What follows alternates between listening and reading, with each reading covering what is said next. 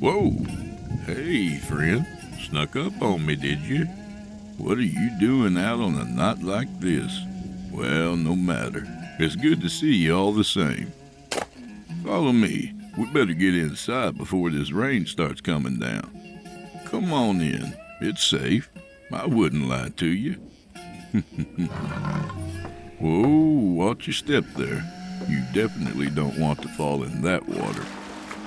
Right this way to Casa de Blood. Go ahead and take a seat.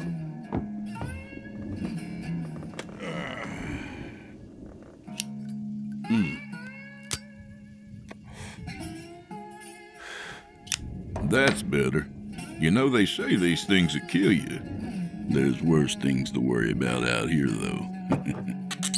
anyway, I'm really glad you came by, friend. It just so happens I have a story for you. So sit back and smoke 'em if you got 'em. Drink those glasses to the bottom.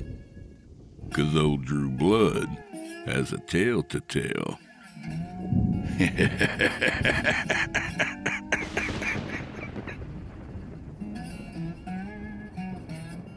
Friends, this is season one, episode one of Drew Blood. You're listening to the standard edition of this program. If you'd like to show your support and enjoy ad free versions of this and all our other episodes, as well as hundreds of tales from our audio archives dating back to 2012, visit simplyscarypodcast.com and click Patrons in the upper menu to sign up today to get instant access from our friends at Chillin' Tales for Dark Nights. Thank you for your support. Well, it's a good thing we got inside when we did. Now that you're comfortable, let's get down to business. Tonight's story comes to you by way of the ever dark and always prolific Ryan Harville. I'll warn you before we begin, it might have you seriously rethinking your bedtime. And if you're listening in bed right now, well, get ready for a long night. You've got quite a wait until the morning, and I don't see you getting much sleep tonight. and now, from author Ryan Harville, I give you Cold Hands.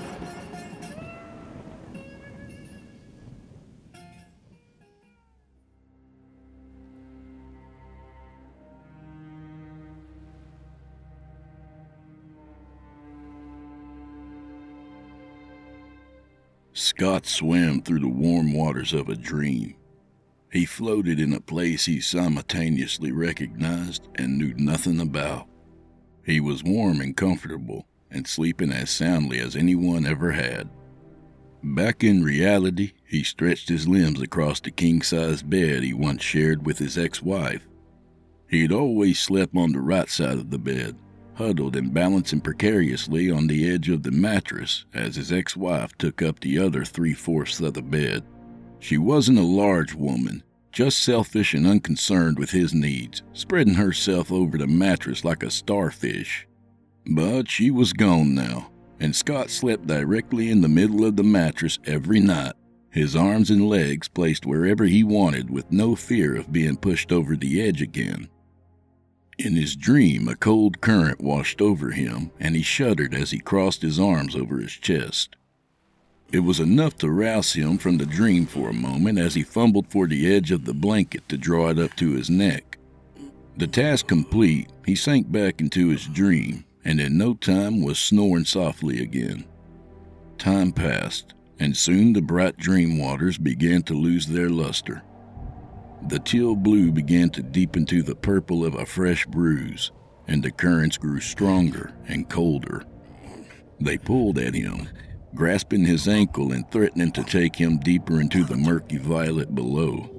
Scott began to panic, flailing his arms in a pantomime of swimming. In true dream fashion, his movements were languid and ineffective. Scott sat straight up in bed, panting as the dream fell away from him.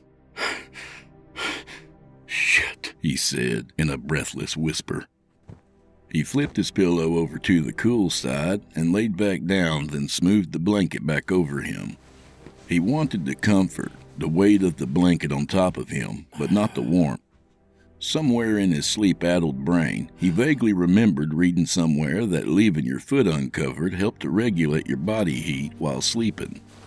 He didn't know if it was true or not, but he stuck his right foot out from beneath the blanket before closing his eyes again. He was floating once more, but this time his head was above the water. He was near the shore and watched as people milled about in swimsuits, clutching their drinks, laughing, or lounging in the beach chairs. The condos in the background jutted up from the sand like tan and cream teeth drawn by a cubist. It was Gulf Shores, Alabama, the place he and his ex wife had honeymooned all those years ago, but at the same time, it wasn't. She was there, near the waterline, wearing a black two piece and waving at him, her feet covered in the foam left there by the waves. He waved back as a pang of sadness bloomed in his chest, followed by nostalgia so heavy that it threatened to weigh him down and drag him beneath the waves. Her waving grew frantic, her hand a blur of too many fingers, but her smile never wavered. Was she happy to see him? No. Even on their honeymoon, she had never been that cheerful at the sight of him. If only he'd realized that sooner, he could have saved them both over a decade of fighting and grief. The current slithered around his ankle, cool and gentle. He sighed at the touch, at the intimacy, the most he had felt in years. But it was cold. So goddamn cold. Scott woke again, the dream of the beach dissolving as he opened his eyes. Moonlight streamed through the window, casting a silver blue rectangle of light diagonally across his bed. There, at the edge of light, was a hand wrapped around his exposed ankle. Caught between sleeping and waking, his mind couldn't process the sight. But the frigid touch sent a message to a deeper part of him the animal part the part that instinctively told his nervous system that something was very, very wrong. A precursor to a scream squeezed out from between his lips, half formed by his sleep stuck tongue. was all he managed as the hand clamped down around his ankle like a cold noose left swinging in a January storm. Angi has made it easier than ever to connect with skilled professionals to get all your jobs done well. If you own a home, you know how much work it can take, whether it's everyday maintenance and repairs or making dream projects a reality. It can be hard just to know where to start, but now all you need to do is Angi that and find a skilled local pro who will deliver the quality and expertise you need. Angi has over 20 years of home service experience and they've combined it with new tools to simplify the whole process. Bring them your project online or with the Angi app, answer a few questions, and Angi can handle the rest from start to finish or help you compare quotes from multiple pros and connect instantly, which means you can take care of just about any home project in just a few taps. Because when it comes to getting the most out of your home, you can do this when you Angi that. Download the free Angi mobile app today or visit Angi.com. That's A-N-G-I dot com. Hey, it's Kaley Cuoco for Priceline. Ready to go to your happy place for a happy price? Well, why didn't you say so? Just download the Priceline app right now and save up to 60% on hotels. So whether it's Cousin Kevin's Kazoo concert in Kansas City, go Kevin, or Becky's Bachelorette Bash in Bermuda, you never have to miss a trip ever again. So download the Priceline app today. Your savings are waiting Go to your happy place for a happy price. Go to your happy price, Priceline. He was yanked toward the edge of the bed, and a true scream burst from his mouth. His pajama pants rode painfully into his crotch as he was nearly pulled off the bed. He kicked at the hand with his free foot again and again, with no result.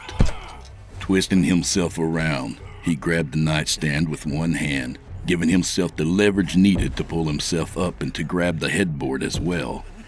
The wood creaked as the cold hand redoubled its efforts, jerking his leg from side to side like a wolf tearing a mouthful of flesh from downed prey. Scott panted as his hand scrabbled over the top of the nightstand, desperate for anything that might help. The lamp toppled over and fell, crashing to the hardwood below. Pages fluttered like fallen leaves as his notebook followed. As hope was leaving him, his fountain pen rolled down the inclined top of the nightstand and brushed his fingers. He seized it with a cry of triumph. He twisted and flipped himself onto his back like a drowning fish and swung the pen down like a dagger, driving it into the mattress. Fuck! he cried and pulled the pen out and back into the air. He swung it once more, stabbing one of the hand's fingers. The tip turned away when it hit bone and lodged into the soft skin above his ankle. He cried out as the hand released him and sank back into the shadows beyond the edge of the bed. Scott pushed himself all the way up to the headboard, the heels of his hands bunching up the sheets in his haste.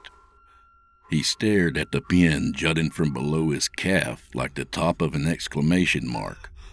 He pulled it out with a grunt, and a small splatter of blood peppered his face. Although the wound didn't look terribly deep, a steady stream of blood ran from it and onto the white sheet below, sinking into the fabric and spreading like reaching fingers. He grabbed the top sheet and wrapped nearly half of it around his lower leg. He sat heavily against the headboard, his chest heaving from exertion. Only a moment passed before he saw movement to his left. The hand shot from the shadows, and Scott instinctively took hold of the end of the sheet that dressed his wound. The hand tugged, but Scott had gotten to the sheet sooner and yanked it from the grasping fingers. Enough! Scott cried. Who are you? What do you want? No reply came, just the sound of his heavy breathing. Look, I don't have much, he said. My ex took damn near everything in the divorce. But I do have some cash in my wallet. A couple of hundred, I think. How about I just give you that and you can go? And we'll forget about all this, huh? Silence. Scott reached over to the nightstand and opened the top drawer. He reached blindly for his wallet. It was there, the leather rectangle surprisingly easy to find. And below it, he felt the glassy smooth surface of his cell phone. He pulled both to him in one hand. So, what do you say? he asked, trying his damnedest to sound calm. Deal? No reply. He placed the pad of his finger over the print reader and his phone screen sprang to life. His thumb failed twice to pull down the menu, but the third time he got it and quickly touched a flashlight icon as he held the phone out before him like a talisman. I see you now. You. His words dried up in his mouth.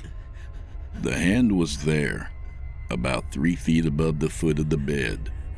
Scott's eyes traced the hand to the wrist, then to the forearm, the elbow, and another forearm, leading down to another elbow, which led down out of sight. Scott's mind blanked, like turning on the television to a channel that wasn't available. When coherent thought returned, a single image filled his brain. A long arm, segmented like a scorpion's tail, stretching down and below his bed.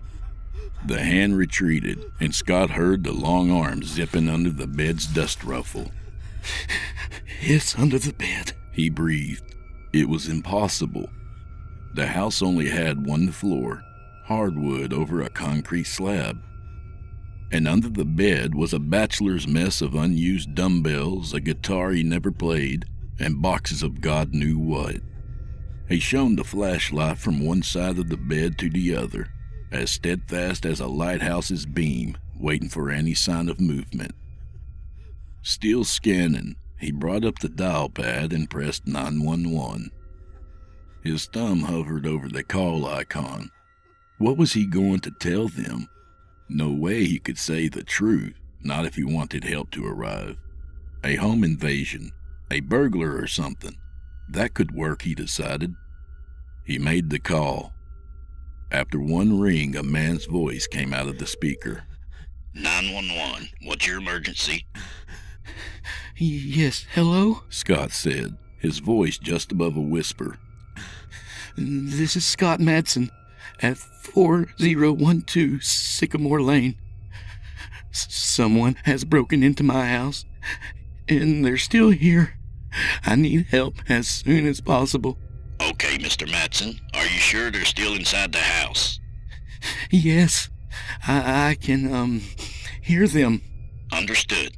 I'm dispatching a unit to your location right now. My name is Chet, and I'll stay on the phone until they arrive. Is there a place you can hide, or possibly barricade yourself in somewhere? The thought of trying to leave the bed while that thing was beneath made him shudder.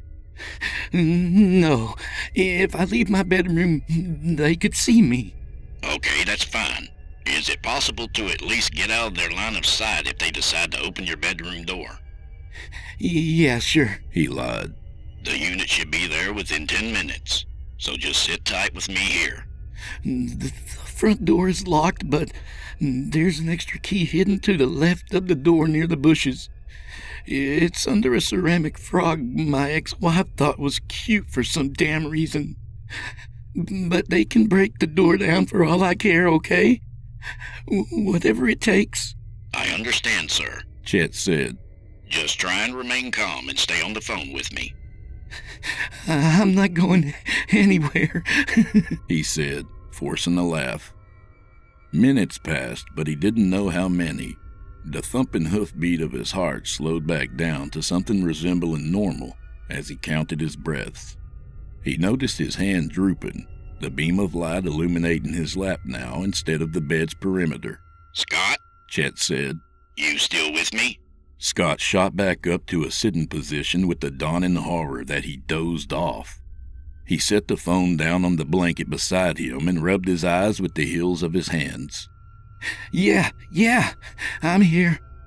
Sorry, it's the middle of the night and.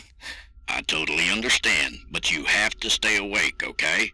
Yeah, sorry about that. No need to apologize. The phone flew and tumbled from him as the blanket was ripped away, coming to rest near the foot of the bed. No! Scott cried and lunged for it.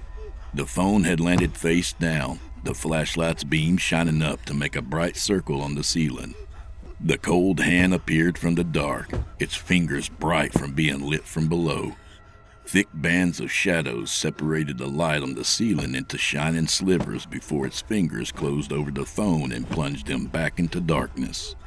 Scott jumped away, making himself as small as he could against the headboard. The hand lifted the phone, splinters of light spilling between its fingers.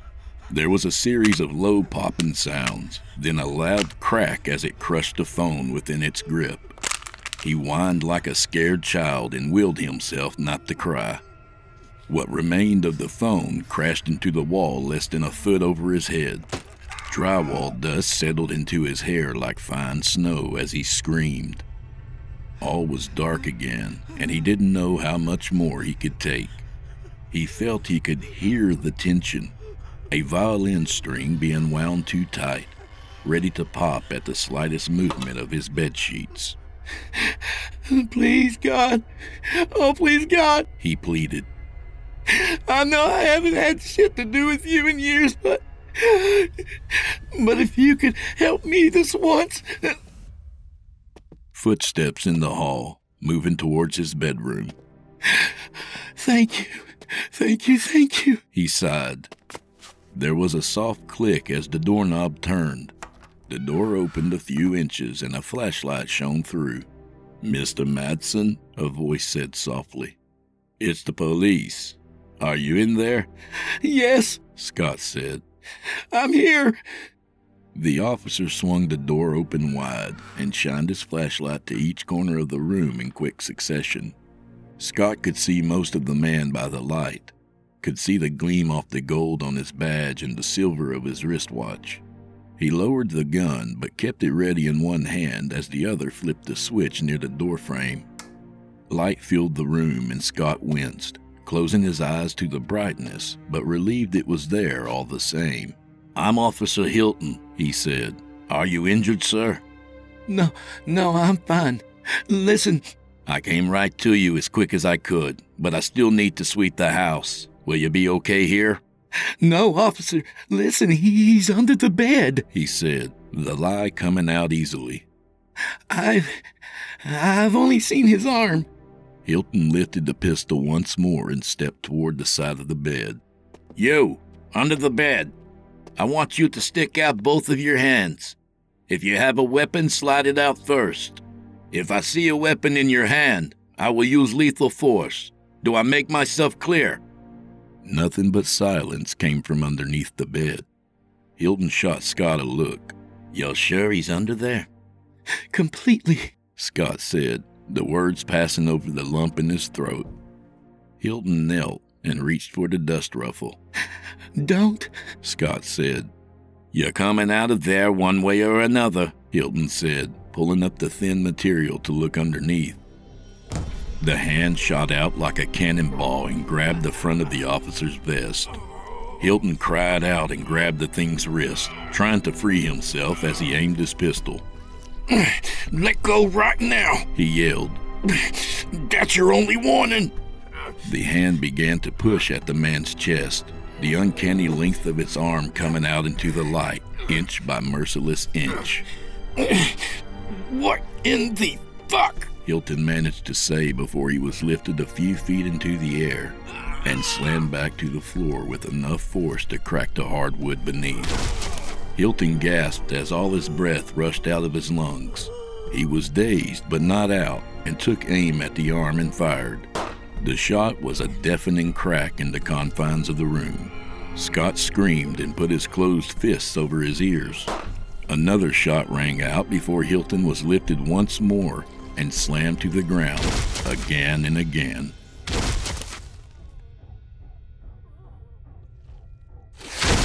Scott's hope of rescue didn't fully die until he heard the crunch of Hilton's skull against the floor. Hilton's body went limp, and his pistol tumbled from his hand. Scott began to cry as the officer's body was dragged beneath the bed and out of sight. Moments passed as he stared at the open bedroom door. I can make it, he whispered to himself. If I can jump past its reach, it only comes out of one side at a time, right? I can do this. But he continued to sit, fear rooting him to the mattress. From below, the bed began to shake. No, please, no. He whimpered as two arms burst out from under the foot of the bed. They grabbed each side of the mattress and shook it back and forth, trying to dislodge him from what he thought was the safest place on the bed. No! Stop it! He screamed.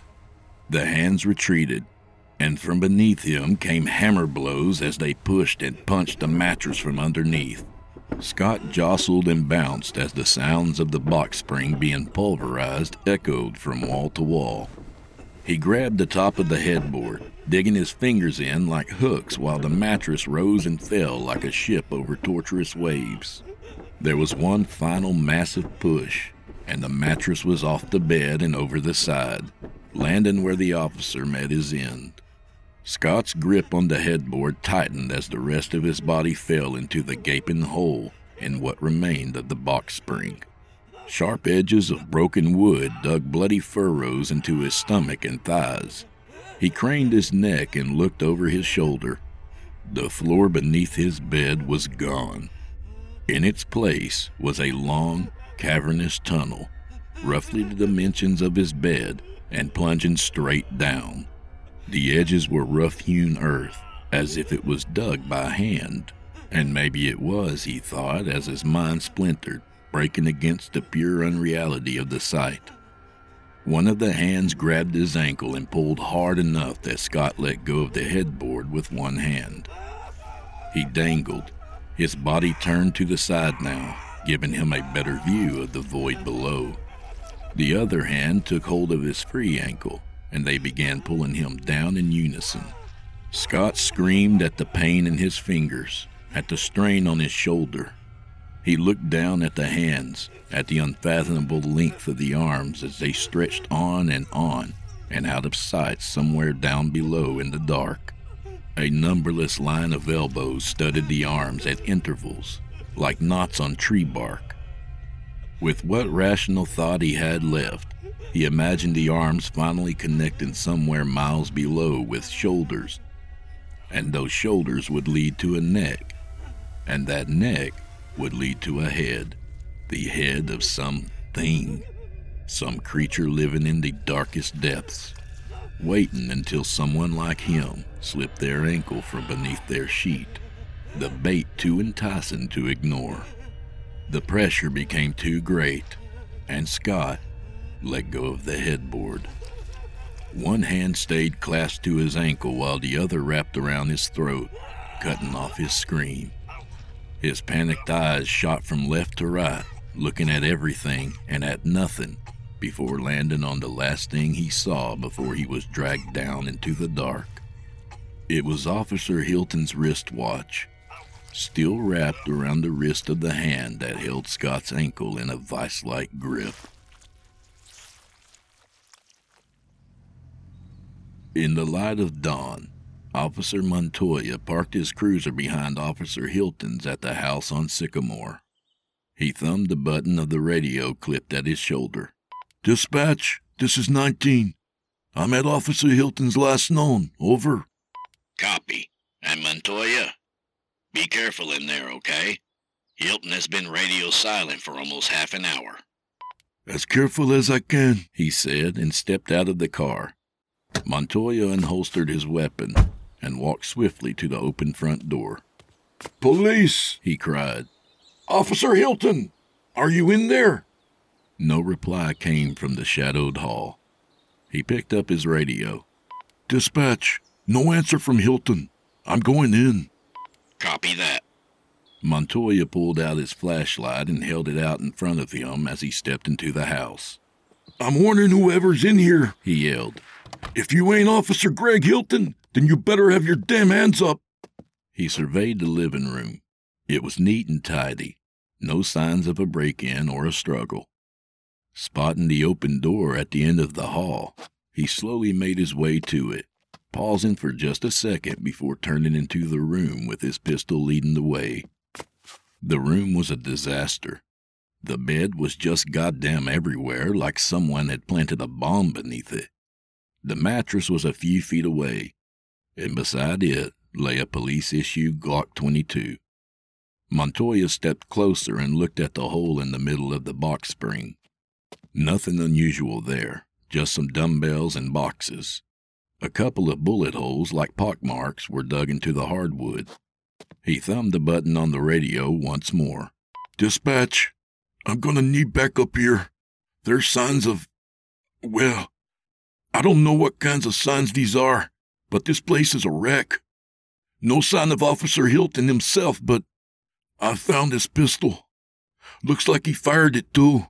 I'm gonna sweep the rest of the house, but get some guys over here ASAP. Montoya looked down again at what remained of the bed. And shit, send a detective too. Montoya prepared himself to sweep the other rooms. He'd never leave another officer in danger. That was priority and trumped everything else. There was a tremor beneath his feet. Small, almost imperceptible, but there. Montoya backed out of the room. Beads of sweat began to form on his forehead as he wondered just how much shit he'd get into with his supervisor if he just waited for backup outside.